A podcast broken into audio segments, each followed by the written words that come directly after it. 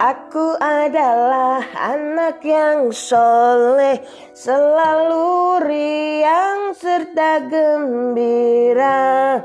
Salat yang lima tidaklah lupa Berbakti pada ayah dan bunda. La ilaha illallah Muhammad Rasulullah La ilaha illallah Muhammad Rasulullah. Assalamualaikum warahmatullahi wabarakatuh. Hai hai hai anak-anak Indonesia. Jumpa lagi bersama Bunda Eni dari Kampung Dongeng Intan, Kalimantan Selatan. Mana suaramu? Oke, ya Bu Dani akan lanjutkan lagi uh, berkisah dari buku Muhammad Teladanku jilid pertama ya. Ini tentang kelahiran Rasulullah. Bunda Eni mau lanjutkan tentang keberanian Nabi Ibrahim. Buku ini ditulis oleh Eka Wardana bersama tim. Lalu ilustratornya Jajang Windaya juga bersama tim diterbitkan oleh Syamil Box didistribusikan oleh Sigma Daya Insani. Dengarkan ya, mana rapimu? Mana semangatmu? Oke, keberanian Nabi Ibrahim. Teman-teman, Nabi Ibrahim alaihissalam adalah salah satu nabi yang sangat berani menghadapi kaum yang sesat Beliau tidak peduli mereka mengejek ajakannya. Pada saat yang tepat, saat semua penduduk mengadakan pesta tahunan, Nabi Ibrahim alaihissalam mendatangi kuil dengan membawa kapak yang besar dan tajam. Di dalam kuil banyak sekali makanan untuk persembahan. Makanan itu masih utuh karena patung memang tidak makan. Nabi Ibrahim alaihissalam hanya tersenyum mengingat kebodohan penduduk negeri Babilonia, sekarang yaitu Irak. Lantas dengan tangkas Nabi Ibrahim alaihissalam merobohkan semua patung-patung di dalam kuil kecuali patung yang paling besar. Sebelum pergi, Nabi Ibrahim alaihissalam meninggalkan kapaknya di pundak patung yang paling besar. Raja Namrud dan penduduk negeri Babilonia sangat terkejut ketika mereka kembali dan melihat kuil tempat penyembahannya mereka hancur. Siapa yang telah menganiaya Tuhan-Tuhan kita? Teriak Raja Namrud sangat marah. Siapa pun dia, dia harus diberi hukuman yang setimpal. Hmm, hamba tahu ini pasti perbuatan Ibrahim, kata seorang penduduk. Panggil dia sekarang juga. Para pengawal kerajaan diikuti beberapa penduduk mendatangi rumah Ibrahim alaihissalam. Derap langkah mereka terdengar riuh. Nabi Ibrahim alaihissalam pun diseret dan diarak keliling kota. Beliau lalu dibawa ke tempat terbuka. Ibrahim, apa betul kamu yang telah menghancurkan Tuhan-Tuhan kami? Tanya seorang hakim beberapa saat kemudian. Nabi Ibrahim alaihissalam tersenyum tenang. Bukan, jawabnya singkat. Coba lihat, bukankah yang memegang kapak itu patung yang paling besar? Barangkali dia yang melakukannya. Lanjutnya, mana mungkin? Dia tidak bisa melakukan apa pun, kata hakim tegas. Nabi Ibrahim alaihissalam tersenyum lagi. Kalau tidak bisa melakukan apa pun, mengapa kalian menyembahnya? Ujarnya pelan.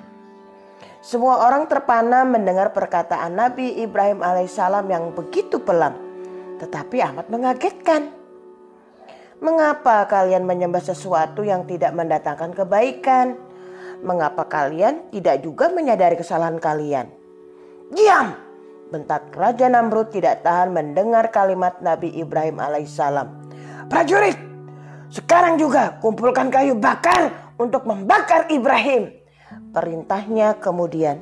Tidak berapa lama kayu pun terkumpul dan membentuk perapian yang siap membakar Nabi Ibrahim alaihissalam. Begitu api berkobar, Nabi Ibrahim alaihissalam dilemparkan ke dalamnya. disaksikan hampir semua penduduk negeri Babilonia. Pada saat itu pula Allah berfirman, Hai api, menjadi dinginlah kamu dan berilah keselamatan bagi Ibrahim. Quran Surah An Al-Anabiyah Surah 21 ayat 69 Nah teman-teman, Bunda lanjutkan lagi ya. Ternyata Allah tidak membiarkan Nabi Ibrahim alaihissalam teraniaya. Api menjadi dingin dan selamatkan Ibrahim. Demikian Allah Subhanahu wa taala berfirman kepada api.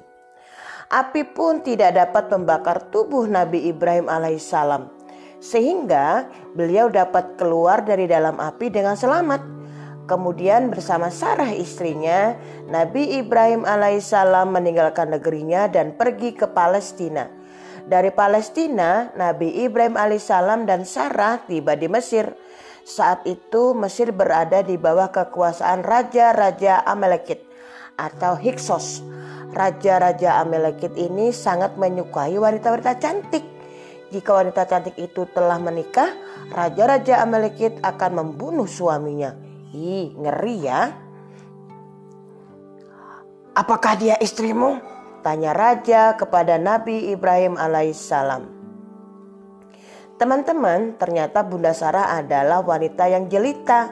Melihat kecantikannya, raja berniat meminang Sarah menjadi istrinya.